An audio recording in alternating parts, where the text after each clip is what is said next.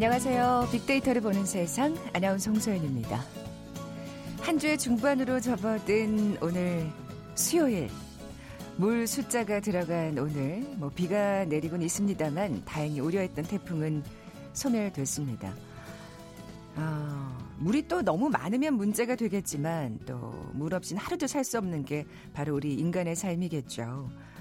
또 물은 우리에게 많은 가르침을 주기도 하는 것 같아요.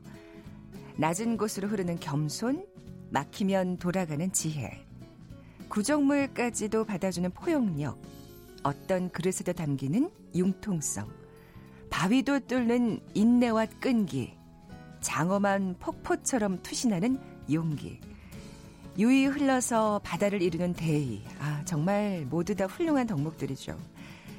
삶의 지혜가 담긴 물의 훌륭한 덕목들 오늘 수요일에 한번 되새겨 보시고요. 또 다른 태풍 소식이 들려오는데 이 물이 성내지 않기를 간절히 바라봅니다. 자, 이렇게 비 오는 날, 뭐, 과일 맛은 좀 덜하다곤 하지만, 시원한 수박, 달콤한 복숭아, 뭐, 새콤한 자두, 생각나죠. 어, 북한도 우리가 자주 먹고, 예, 어, 또 즐기는 과일들이 똑같이 있을까요? 잠시 후 북한을 부탁해 시간에 남북한의 차이 살펴볼 거고요. 글로벌 트렌드 따라잡기 시간에는 이번 주 IT 분야의 핫 이슈 자세히 살펴봅니다. 먼저 비퀴즈 풀고 갈까요? 오늘 과일 관련 문제 드리려고요. 다음 속담 중에 공통으로 들어갈 과일을 맞춰주시면 됩니다. 사물이나 사건의 진짜 속 내용은 모르고 겉만 건드린다는 의미의 땡땡 겉핥기. 잘 되는 집은 하는 일마다 좋은 결과를 맺는다는 뜻의 속담. 되는 집에는 가지나무에 땡땡이 열린다. 그리고 땡땡은 속을 봐야 알고 사람은 지내봐야 안다. 아, 다음에 공통으로 들어갈 인기 여름 과일은 뭘까요? 보기 드립니다. 1번 호박, 2번 쪽박, 3번 수박, 4번 대박. 오늘 당첨되신 두 분께 커피와 도는 모바일 쿠폰 드립니다. 휴대전화 문자 메시지 지역번호 없이 샵 9730, 샵 9730. 짧은 글은 50원, 긴 글은 100원의 정보 이용료가 부과됩니다.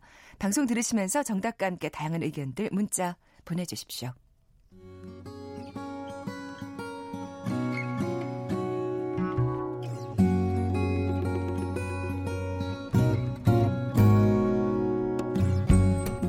빅데이터야, 북한을 부탁해. 빅데이터야, 북한을 부탁해.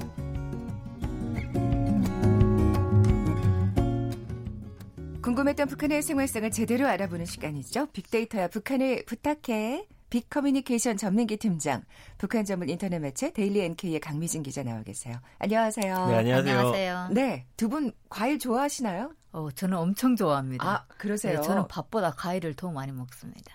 아, 그래서 날씬하신가 어. 보다. 저는 밥 다음으로 과일 좋아합니다. 밥 다음으로 좋아하는 걸로. 그 좋아하는 과일이 어떻게? 어, 일단 자두를 좋아하고요. 아. 배를 좋아합니다. 아, 새콤한 자두. 어. 네. 저도 복숭아랑 자두 좋아해요. 아, 진짜요? 네, 그런 느낌. 그 요철이 딱, 아하. 예, 좋을 때네요. 그러니까. 전 팀장님, 빅데이터 네. 상에서는 어떤 과일이 가장 인기가 있어요? 어, 딸기가 1위입니다. 23만 어, 2천 그래요? 건. 네, 지난 1년 동안 사과가 2위 17만 6천 건, 복숭아가 14만 건으로 3위, 그 다음이 망고, 배, 바나나, 수박, 오렌지, 토마토, 귤. 귤이 한 8만 8천 건 언급되니까 굉장히 고르게 분포가 음. 돼 있다고 보시면 되겠어요. 딸기가 이렇게 많이 언급된 이유는 최근에 이제 유행했던 딸기 부페 때문이에요. 아, 그러니까 그렇군요. 여기 사진 찍기도 좋고 아, 사실은 그렇죠. 예쁘죠. 예, 여자분들이 갔을 때 되게 아기자기하고 이쁘고 아. 핑크색이고 막 이러다 보니까 물론 딸기라는 과일 자체도 좋아하지만 이 언급량을 확 끌어올리는데 큰 역할을 했습니다. 과일에 대한 감성어 긍부정 비율은 64.5 대 11.6. 어, 대부분이 긍정 감성어죠. 맛있다, 신선하다, 상큼하다, 달콤하다. 부정 감성어라고 해봤자 비싸다, 맛없다 정도인데 이 맛없다는 것도 왜 잘못 사서 맛없는 그렇죠. 경우 있잖아요. 네, 그런 그렇죠. 경우를 제외하고는 사실 과일을 싫어하는 분들은 거의 없다고 봐야겠습니다. 네.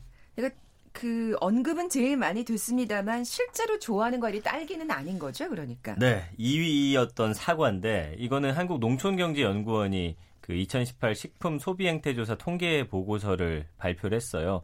한국인이 좋아하는 과일 1위는 사과였습니다. 음, 역시. 전체 25.3%, 수박이 2위, 16.8%, 포도, 귤, 복숭아 순이었어요. 주로 이제 우리 과일이죠. 음. 어, 아까 사- 망고가 언급됐다는 것도 참. 그쵸. 아 근데 그건 또 뭐 빙수 이런 것 때문일 수도 있겠네요. 맞아요. 빙수도 있고 외국 가서 이제 망고 여기 진짜 맛있다라고 하면서 올리는 경우가 아, 상당히 많아서 그래요. 그렇군요. 예. 예, 예. 그래서 어쨌든 사과 자체가 생산량이 가장 많고 근데 왜냐하면 사과는 억울할 거예요. 사실 가장 많이 먹는 과일이지만 그쵸. 우리가 사과 먹었다고 찍어서 올리는 경우는 별로 없단 말이에요. 아, 그러니까 정말 예. 어떻게 보면 가장 대중적이고 그렇죠. 네. 흔한 네. 맞아요. 너무 과일이라고. 우리에게 익숙하게 있기 때문에 이- 그런 경우가 그럼에도 불구하고 2위라는 건 정말 많이 언급된 거예요. 네, 사실 네. 뭐 그리고 이제 곧 추석 다가오는데 맞습니다. 명절 선물로도 또 제격이죠. 잘 네. 익은 사과. 네. 그리고 요즘 네. 1인 가구 위에서 그 세척 사과 이렇게 낮게 포장 하나씩 된 아. 것 들이 많이 팔리다 보니까 사과 인기가 또 많이 올라갔습니다. 그러니까 뭐 하루 하나의 사과는 뭐 건강을 지키는 그렇죠. 어, 비결이라는 얘기도 있잖아요. 강 기자님 이렇게 1위가 사과, 2위가 네. 수박인데 북한에선 어떨까요? 어, 북한은 사과나 배가 이제 대중 과일이 되겠죠. 아 그렇군요. 네. 그리고 과일하고 북한 사람들이 딱 찍으라고 하면 수박보다 사과 배를 먼저 음. 아 어, 떠올립니다. 그렇군요. 그만큼 뭐 저도 사과를 많이 좋아하는데 어 아까 이제 배나 자두라고 했는데 그러니까 흔히 먹을 수 없는 그런 거 그러니까 사과는 어 자주 먹을 수 있는 그런 거니까 역시 사과가 정말 빠지는 억울한. 네, 억울하죠, 진짜. 예. 복숭아도 그렇고요. 그러니까요. 예. 어, 그 2위가 이제 수박으로 나타나는데 네. 요즘 작은 수박이 나오더라고요. 그게 트렌드예요. 그러니까 어. 2위이자 여름 과일의 어떻게 보면 절대 광자가 수박인데 1인 가구용 미니 과일에 요즘 부상하고 있는데 수박이 거기에 큰 역할을 하고 있습니다. 사실 진짜 수박 네. 좋아하는 분들도 사기가 좀 부담스러운 게 맞아요. 진짜 크잖아요. 네. 또 잘라가지고 또, 네.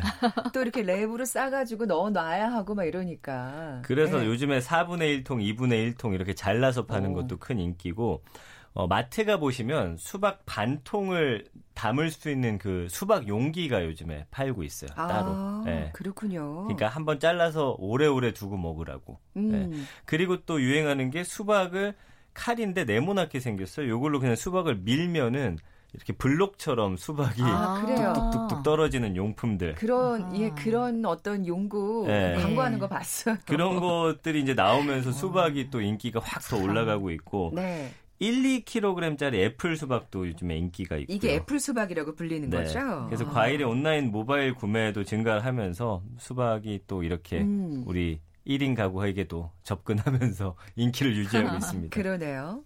북한에도 수박이 인기가 아, 인기가 있죠. 일단은 수박은 물이 많잖아요. 있나요? 네. 그러니까 수박이 시원하죠. 이제 네, 어, 시장에 나가게 되면 큰 대야에다가 물을 떠놓고 어, 지금 거기다 수박을 담궈놓고 얼음도 둥둥 띄워놓고 하면 음. 사람들이 딱 봤을 때 시원한 거예요. 수박을 보면 그럼 안 살 수가 없어요. 여름 과일도 정말 네. 제격이죠. 예. 어, 그렇게 해서 파는구나. 그렇죠. 수박. 하체도 진짜 제격이죠. 네. 그 아까 속담으로 이제 퀴즈를 냈었는데 그 능라도 수박 같다는 말이 있다면서요, 강 아, 기자님. 북한의 평양 쪽에서 이런 말을 좀 음. 자주 쓰는데요. 네. 능라도라는 게 이제 그 여의도처럼 이렇게 섬이에요. 북한 어. 평양에 네. 대동강을 이제 둘러싼 그 섬인데 해마다 이제 수해가 오면서 그 능라도가 이제 질척거리고 음. 물에 잠기고 이러다 보니까 그 수박이 잘 안 돼요. 일단 심어도. 네, 네. 그러니까 이제 능라도 수박 같다는 거는 뭔가 사람이 이제 실속이 없거나 이제 그 결과물이 없을 때 그걸 아. 비유해서 너는 딱 능라도 수박 같다야 뭐 이런 안전 뜻이군요. 안 좋은 뜻이네요. 예. 아, 그렇구나. 그게 또 그렇죠. 능라도가 또 그 수해를 자주 입는 지역이군요. 그렇죠. 예. 저는 귤을 좋아하거든요. 귤 좋아하시는군요. 네. 네. 겨울 과일. 근데 네. 사실 이제는 뭐 겨울 과일이라고 말하기도 좀 뭐해요. 그래도 확실히 그렇죠. 제철 과일이 맛있긴 한데 네. 여름 귤은 확실히 그 껍질이 좀 얇아가지고 물론 맛있습니다만 네, 네. 근데 요즘에 이제 포도 귤이 그래서 사시사철 나오다 보니까 인기 과일로 지금 쭉 급부상했어요. 아 까 포도가 3이라고 말씀하셨죠? 맞아요. 와. 근데 요즘에 포도가 지금 하고 있는 게 고급화 전략이에요. 그래서 음. 샤인 머스켓이라고 해갖고 초록색인데 아. 알 굵어서 진짜 달콤한 거. 아, 네, 네. 씨 없고. 음. 네. 이것이 지금 상위권에 많이 언급이 되고 있고요. 자, 이 정말 과일 먹을 때 이 씨 때문에 아, 참 그렇죠. 번거롭잖아요. 맞아요. 네. 그러니까 요즘에는 포도 중에서 씨 없는 뭐 캠벨이나 거봉 이런 것들이 확실히 더 인기가 있다는 걸 알 수가 있고요. 음. 귤도 이제 겨울철 국민 과일이지만 말씀해 주신 대로 이제는 언제든지 먹을 수 있다라는 게 언급량을 확 끌어올린 것 같습니다. 그리고 확실히 요즘 과일들이 오히려 어, 비싼 그런 고급화 전략을 많이 쓰면서 아, 그렇군요. 오히려 그런 것들이 더 관심을 많이 받고 있는 그런 추세이기도 해요. 음. 근데 이제 무등산 수박 같은 경우는 진짜 비싸더라고요. 제가 백화점에서 봤는데 거의 막 20만 원이 넘어서 아, 진짜요? 예, 오. 아직 못 먹어봤는데 이거 왜 이렇게 비싼지 오. 저희 예, 돈 걷어서 한번 먹어볼까요? 청취자 중에 드셔보신 분 있으면 무슨 맛인지 좀 알려주시면 좋겠어요. 아, 정말 어떤 맛이길래 네. 그렇게. 그러니까요. 예. 강 기자님 귤 하면은 그 생각이 나는 게 이제 그 대통령 선물로 북한에 전해줬었잖아요. 그렇죠. 저도 그때 이제 귤이 어, 귀한 건가요? 네, 좀 취재를 좀 했었는데 네. 사실 북한에서 귤이라고 하게 되면 남방 과일로 인식이 되기 음. 때문에 아, 어, 흔히 이제 어, 한반도나 이런 데서는 생산이 안 되는 걸로 알고 있는데 제주도에서는 생산이 되는 거잖아요. 그랬죠. 네, 그래서 에, 사실 이제 시장에 나오는 게 다 수입산이 이제 들어오게 되는 거죠. 음. 북한 아, 시장에 그렇군요. 나오는 게. 그럼 네. 그럼 좀 귤은 비싸겠네요. 아마도 좀 비싸죠. 다른 네. 것보다. 근데 사실 2000년대 이때부터 이제 북한 시장에 귤, 바나나 뭐 이렇게 남방 과일들이 많이 들어왔지만 80년대 때 이럴 때 귤을 먹었다고 하게 되면 정말 그, 어. 그 집은 잘 사는 집. 아, 저희가 네. 우아하는 네, 반응이 80년대 나오는. 그 초중반에 음. 어디서 생겼는지는 모르겠으나 아주 작은 어, 알이 이렇게 작은 귤 한 박스가 생겨서 저희가 그걸 먹었는데요. 그때는 먹고 난 후에 그 껍질을 우리는 귤을 먹었다 이렇게 하고 병에다가 이제 귤 껍질 말려서 넣어가지고 아. 그 쭈러니 창턱에다 이렇게 쭉 놨거든요. 그 사람들이 야 니네는 이거 어디서 나서 생겨 먹었냐 아, 그게. 예. 자랑거리였어요. 아, 진짜요. 80년대 때. 음. 야, 그러니까 그만큼 이제 귤이 귀한 음식이었다는 과일이었다는 얘기인데 어, 남한에는 없고 북한에만 있는 과일도 있을까요? 어, 있죠. 어, 똑같은 과일인데 네. 사과배 이름이 그냥 사과배거든요. 아, 사과 사과배. 사과배인데 파란 색상이에요. 어. 파란 색상인데 먹으면 사과의 맛과 어, 배의 맛이 향기가 그대로 이제 그 짬뽕이 된 건데 되게 맛있거든요. 아, 정말요. 네. 어, 제가 이제 인터넷 영상으로도 언젠가 얼핏 본 생각이 나는데, 어, 북한을 방문한 한국 이제 정보기관 사람이 이제, 어, 어디서 이제 그 식당 같은 데서 어, 북한 안내원이 이게 뭐냐, 그러니까 사과배라고 하니까 사과배? 어, 처음 무슨 맛이지? 어, 네. 무슨 맛이지 하고 먹어봤는데, 그 사람이 순간에 딱 맛보더니, 아, 이렇게 한성을 지르는 거예요. 근데 그것처럼 이제 사과의 향도 나고, 배의 음. 맛도 나고, 네. 껍질이 아주 얇거든요. 아. 맛있어요. 어, 이거 먹어보고 싶네요. 그러니까 네. 어떻게 들어올 수 없을까요? 맛있어요. 어, 그렇다면 이렇게 이제 북한에만 있는 과일이 있는 것처럼 또 이름이 다른 과일도 있지 않을까? 있죠. 저 탈북민들이 한국에 도착을 하게 되면 어 이런 언어에 대해서 이제 분간이 잘 안 가는 부분이 많은데 과일에서도 있거든요. 어. 어 한국에서는 자두 저는 지금도 있다금시 자두라고 하게 되면 갑자기 생각 안 날 때가 있어요. 예. 근데 자두 같은 경우는 북한에서 추리라고 하거든요. 추리. 네, 추리. 추리. 네. 추리. 뭐 어. 샬록 홈스가 등장한 기분인데 아, 추리. 아무튼 그 과일 이름 같진 않다. 음, 네. 그러게요. 어. 어, 북한에서는 추리라고 합니다. 근데 그렇군요. 한국에서는 자두라고 하더라고요. 아, 또 새로운 걸 알았네요. 네.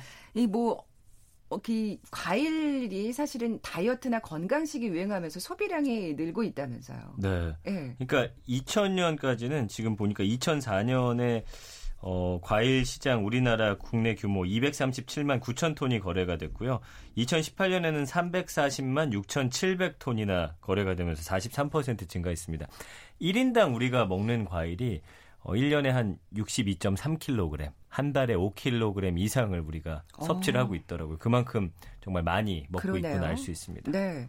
북한에서는 어떤가요? 사실 우리는 이제 이렇게 식후에 디저트 같은 개념으로 어, 네. 먹기도 하고 하루 이틀 이틀에 한 번 꼴로는 또 과일을 먹게 되지 않나 싶은데 북한도 그렇게 자주 과일을 어, 섭취하는지. 과일을 자주 섭취 못하죠. 음. 어, 그런 과일 같은 거는 시장에서 사야 되고 뭐 좀 비싸고 가격이 어, 좀 그렇죠. 되나요? 네, 어. 그렇기 때문에 과일을 사기보다 산열매를 많이 먹죠. 아 직접 어, 따와서 따죠. 네, 아, 모루, 그렇군요. 달에 뭐 어, 정말 요 이수라치 같은 경우는 정말 딱 보는 순간에 입에 거서 새콤한 물이 쫙 나오거든요.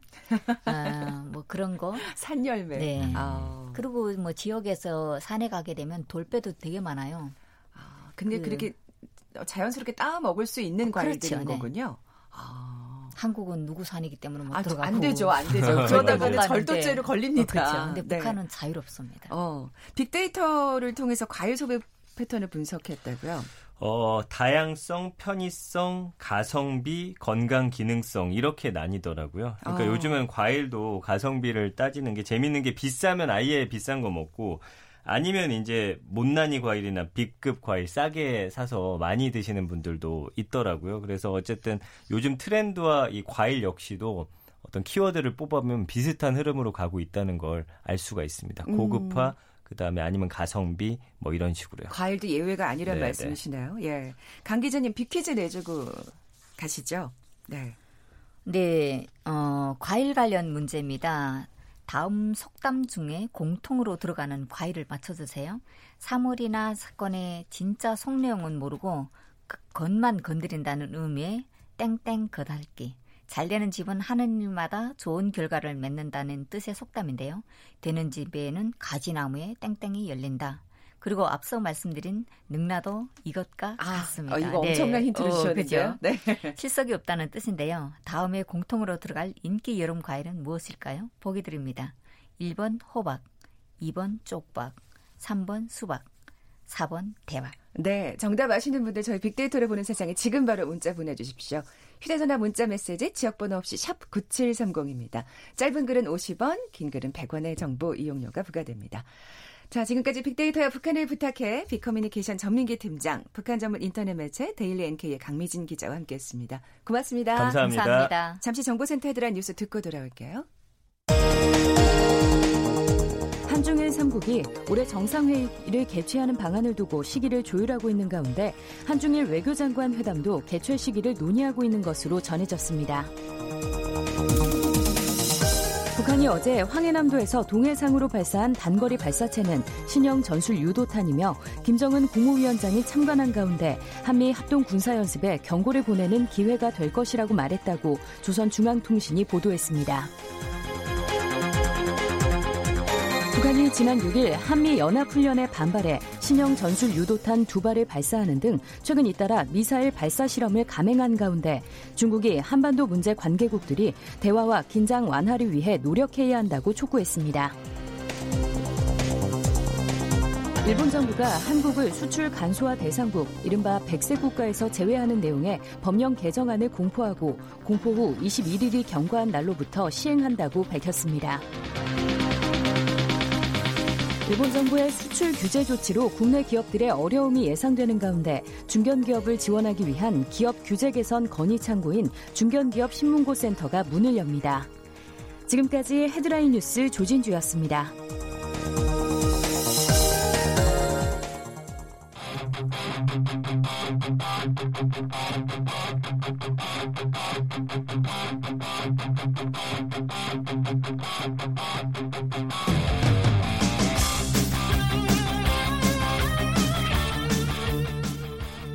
궁금했던 ICT 분야의 다양한 소식들 재미있고 알기 쉽게 풀어드리는 시간이죠. 글로벌 트렌드 따라잡기. 한국 인사이트 연구소 김덕진 부소장 나와 계세요. 안녕하세요. 네, 안녕하세요. 자, 이번 주 화제가 된 IT 분야 이슈부터 네, 살펴볼까요? 총 세 가지 소식 가져왔는데요.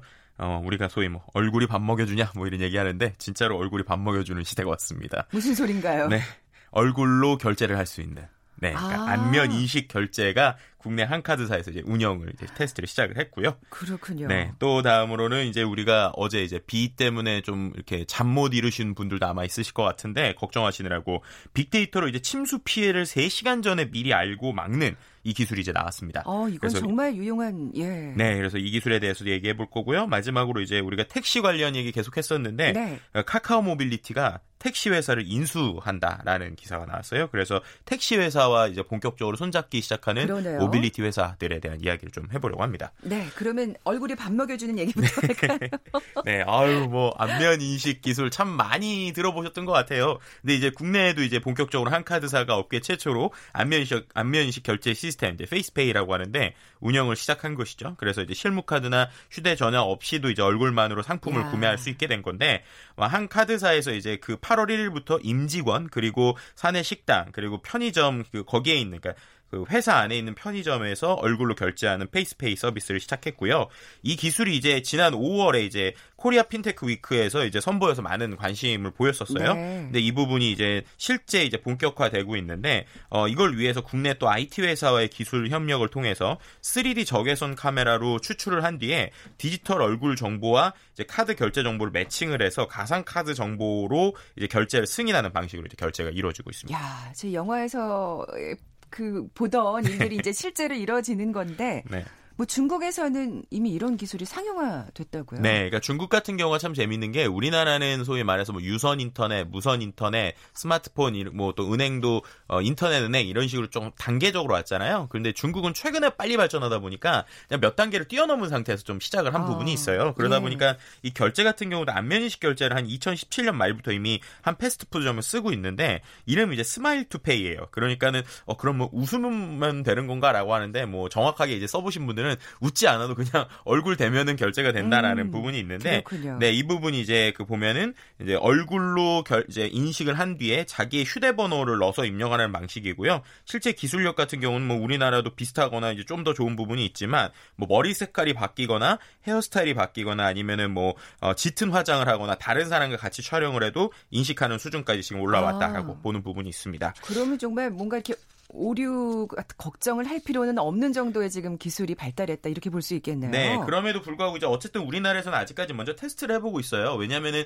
이걸 하기 위해서는 일단은 데이터베이스, 그러니까 데이터가 만들어져야 되는데 한마디로 우리의 안면 데이터, 얼굴 데이터가 카드랑 매칭이 돼야 되잖아요. 그러다 그렇죠. 보니까 먼저 이제 그 직원들을 대상으로 좀 시작을 하고 있는 부분이 있어요. 근데 이제 향후에는 이 부분을 이제 좀 좀 더 본격화하기 위해서 이 회사가 이제 한 편의점과 이미 MOU를 맺었고요. 그래서 이제 향후에는 편의점들에서도 우리가 써볼 수 있고 또 특히나 대학교들 있지 않습니까? 왜냐 우리가 대학교는 또 입학할 때 학생증 만들면서 사진 찍잖아요. 그렇죠. 러니까 그 데이터를 이용해서 먼저 아. 대학교에 향후에 또 해보려고 시험 중인데 아마 올 하반기 정도면은 우리가 좀 어느 정도 좀 그래도 대학교나 일부에서는 좀 신기하지만 새롭게 한번 써볼 수 있지 않을까라고 예상해 볼 수 있을 것 같습니다. 세상 좋아졌다는 생각이 드는데 다음 소식도 사실은 굉장히 유용한 기술입니다. 그러니까요. 이제 빅데이터 기술이 참 이제 우리 생활에 좀 들어오고 있다는 게 또 보여지는 것 같아요. 어, 태풍 예보로 혹시나 하는 마음에 이제 잠설 치신 분들이 있을 것 같은데 국내 기술로 침수되기 3시간 전부터 구체적인 피해 지역 그리고 정도까지 예측할 수 있는 시스템이 개발이 됐고요. 음. 이 솔루션이 해외에서도 혁신 사례로 선정되는 이제 화제가 되고 있습니다. 아, 네, 그러니까 우리 기술이 화제가 되고 있다는 말씀이신 그렇죠. 거죠? 네, 이게 아. 이제 한국과학기술정보연구원에서 이제 인천광역시랑 함께 협업을 해서 만들고 있는 솔루션인데 우리가 생각해 보면 같은 지역인데 강수량이 같아도 그 지역만 침수가 많이 되는 곳 이런 곳들이 있잖아요. 지금 뭔가 지대가 낮다든지 여러 가지 네. 요인이 있겠죠. 그렇죠. 예. 그런데 같은 지대라도 또 그런 것들이 왜 그런가를 이- 이제 어떤 식으로 한번 계산을 해본 거냐면 땅의 경사도 또 건물 높낮이 정보, 하수관, 맨홀 지도까지 음. 흩어져 있는 소위 말하는 빅데이터를 모아서 연관을 해봤는데 이 특정 지역에는 맨홀 배수 효율에 문제가 있다. 뭐 이런 것들이 이제 나온다는 거예요. 아, 그래서 이걸 통해서 뭐 효율성이 절반이나 떨어졌기 때문에 여기에다가 이제 인공지능의 기상 예보 분석이 더해지면 이 지역은 아까 말씀드린 뭐 맨홀 배수 효율이 문제가 있기 때문에 침수가 되고 피해가 날 것이다라는 거를 3시간 전부터 예측하는 이런 기술이라고 합니다. 그러니까 미리미리 경고를 해준다는 말씀이시죠. 그렇죠. 이제 예. 이렇게 되는 기술이 이제 좀 더 본격화되면 아마 이제 어 이제 9월 달이나 이제 다음 이제 9월 달, 9월 달부터 이제 데이터 관리 관련법이 좀 바뀌어요. 그러다 보니까는 이런 공공 데이터, 그러니까 국가 차원의 공공 빅데이터를 좀 더 본격화하게 되는데 그렇게 되면 이렇게 과학으로 재난에 대처하는 방안이 더 크게 늘어날 것으로 보이고 있고요. 말씀드린 것처럼 이 솔루션 자체가 이제 세계 최대 지리 정보 시스템의 이제 소프트웨어 기업에서 이제 미국에서 이제 좀 주최하는 유저 컨퍼런스가 있는데 거기에서 이제 전 세계적으로도 어, 문제 해결 선진 사례로 이제 평가를 받아서 어. 상을 받기도 했고요. 또 이제 인천시뿐만 아니라 서울시에서도 좀, 좀 다른 이제 또 시스템을 가지고 우- 우리나라 이제 올 여름부터 침수 예측 시스템을 가동할 계획이라고 해요. 근데 이거 같은 경우에는 또 강우량과 강우 지속 시간에 따른 80여 개의 시나리오를 만들었다고 합니다. 아. 그래서 그 시나리오별로 침수 위험도를 새롭게 작성해서 이제 그 지역이 침수 위험하니까 그 부분을 체크를 하는데 과거에는 예를 들어서 뭐 물 같은 경우가 많이 오면 소위 말해서 물을 막아놓는 이런 하천 출입 시설을 이제 사람이 직접 열었어야 됐다고 그래요. 네. 근데 이런 부분을 이제 자동화를 해서 실제 위험 부분이 있으면 사람이 가기 전에 자동으로 움직이고 또 그 안에 CCTV와 함께해서 음. 미리미리 선제 대응할 수 있는 이런 솔루션들이 지금 이미 우리 이번 여름부터 이제 도입이 되었고요. 네. 그러니까 이제는 소위 말해서 빅데이터를 통해서 실제 피해를 줄여가는 스마트 시티 기술이 야. 이제 본격화되고 있다 라고 볼 수 있는 것 정말 같습니다. 반가운 소식입니다. 80개 시나리오면 굉장히 꼼꼼하다는 생각도 들 고요. 네. 예.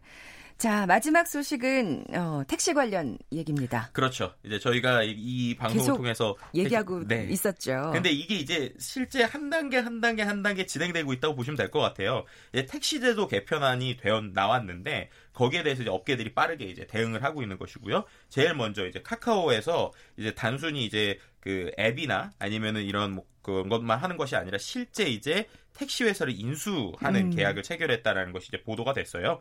그래서 한 택시 회사가 법인 택시 면허 90개 그리고 100명의 직원이 있는 부분인데 그 부분을 아예 이제 양도를 한 것이고요. 이제 이것을 인수를 하게 되면 이제 카카오가 한마디로 이제 택시 회사가 이제 되는 역할을 그러네요. 갖게 되는 것이죠. 어. 네, 이런 부분이 어떻게 보면은 지난번에 잠깐 설명드렸지만 이번에 바뀐 택시 제도 개편안에서 실제 법안에서 사업을 하려면 세 가지 중에 하나를 해야 돼요. 하나는 택시 회사가 직접 되거나 네. 아니면 두 번째는 택시 프랜차이즈를 하거나 세 번째는 그런 거 없이 앱만 운영하거나 이렇게 돼야 되는 것인데 그 중에서 이제 어떻게 보면 택시 회사를 인수하는 방식을 사용했다고 볼 수 있을 것 같고요. 이걸 통해 가지고 소위 말하는 IT와 택시의 시너지가 어느 정도 나는지 연구나 테스트를 한 뒤에 이거를 아마 좀 더 본격화해서 아까 말씀 프랜차이즈 방식으로 좀 넓혀갈 것이다라는 것들이 좀 업계 음. 예측이기도 합니다. 카카오가 이제 발빠르게 움직인 건데 네. 그러니까 다른 모빌리티 업체들도 뭔가 우- 다른 움직임이 있을 것 같아요. 그렇죠. 이제 제일 대표적으로 역시 타다 얘기를 또 안 할 수가 없는데요. 타다 같은 경우가 지금 이제 현재 상황에서는 일종의 불법처럼 돼버리고 있는 상황이기 때문에 이걸 해결하기 위해서 또 이제 면허 50대 규모인 중형 택시 회사와 구체적인 논의를 진행 중이다. 이런 아. 기사들이 나오고 있고요. 결국에는 이제 어떻게 보면 이 전체적인 움직임이 모빌리티 업체들이 택시 회사를 인수하고 있는 방향으로 제일 먼저 지금 움직이고 있는 전체적인 좀 큰 그림이 나오고 있는 상황이라고도 볼 수 있을 것 같습니다. 네. 뭐 어떻게 보면 그 사실 자연스러운 움직임 반응이란 생각도 들고요. 네, 이게 당연한 수순인 것 네, 같아요. 네. 근데 또 한편으로는 결국 이렇게 되면은 어, 소위 말하는 스타트업들, 그러니까는 규모가 작은 스타트업들은 결국엔 혁신에서 빠지게 되는 것이 아니냐 이런 아. 이제 비판들이 있는 거예요. 왜냐하면 결국에는 자본 논리로 지금 가버리고 있고 택시 회사를 인수할 정도의 규모가 안 되고서는 새로운 것을 할 수 없는 것이 아니냐 뭐 이런 것들에 대한 뭐 이런 뭐 얘기들도 있고요. 그런 또 문제점은 또 있네요. 네, 그래서 아쉽네요. 카카오가 이제 카풀 때문에 처음에 얘기가 나왔는데 그러면 이게 되면 이제 카풀은 이제 속 들어가게 되는 약간 이런 것들도 좀 있는 것 같습니다. 어떻게 보면 소- 소비자들로서는 네. 조금 불만스러운 점이 없잖아 있는 또 지금의 움직임이 아닌가 싶기도 하고요. 네네네. 네. 그러니까 SNS 상에서도 좀 두 가지로 나뉘는 것 같아요. 하나는 이거 독점되는 거 아니냐라고도 할 수 있지만 두 번째로는 그래서 서비스가 더 좋아진다면 우린 편하다. 아. 예를 들면은 쿠팡이 좀 커질 때 우리가 로켓 배송이 있으니까 편한 것처럼 택시가 이제 그 카카오가 들어가면 좀 더 우리가 나아지지 않을까 이런 식의 양쪽의 의견이 아, 좀 나오고 있는 상황입니다. 기대와 우려가 지금 엇갈리고 있다는 말씀이시네요. 네. 예. 자, 지금까지 글로벌 트렌드 따라잡기 한국인사이트 연구소 김덕진 부소장과 함께했습니다. 고맙습니다. 네, 감사합니다. 커피와 도넛 모바일 쿠폰 받으실 두 분입니다. 정답은 수박이었죠. 어, 0477님, 아내 배가 수박만 해요. 2주 후에 출산한답니다. 금딱지야 곧 건강하게 만나자. 여보 사랑해. 문자 주셨고요. 그리고 참외 수박 농사를 엄청 지었었다고 어릴 적에 해주신 059 하나님. 그땐 정말 냄새도 맡기 싫었었는데 지금은 없어서 못 먹네요 하시면서 정답 보내주셨습니다. 이 두 분께 선물 보내드리면서 물러갑니다. 저는 내일 11시 10분에 다시 오겠습니다. 고맙습니다.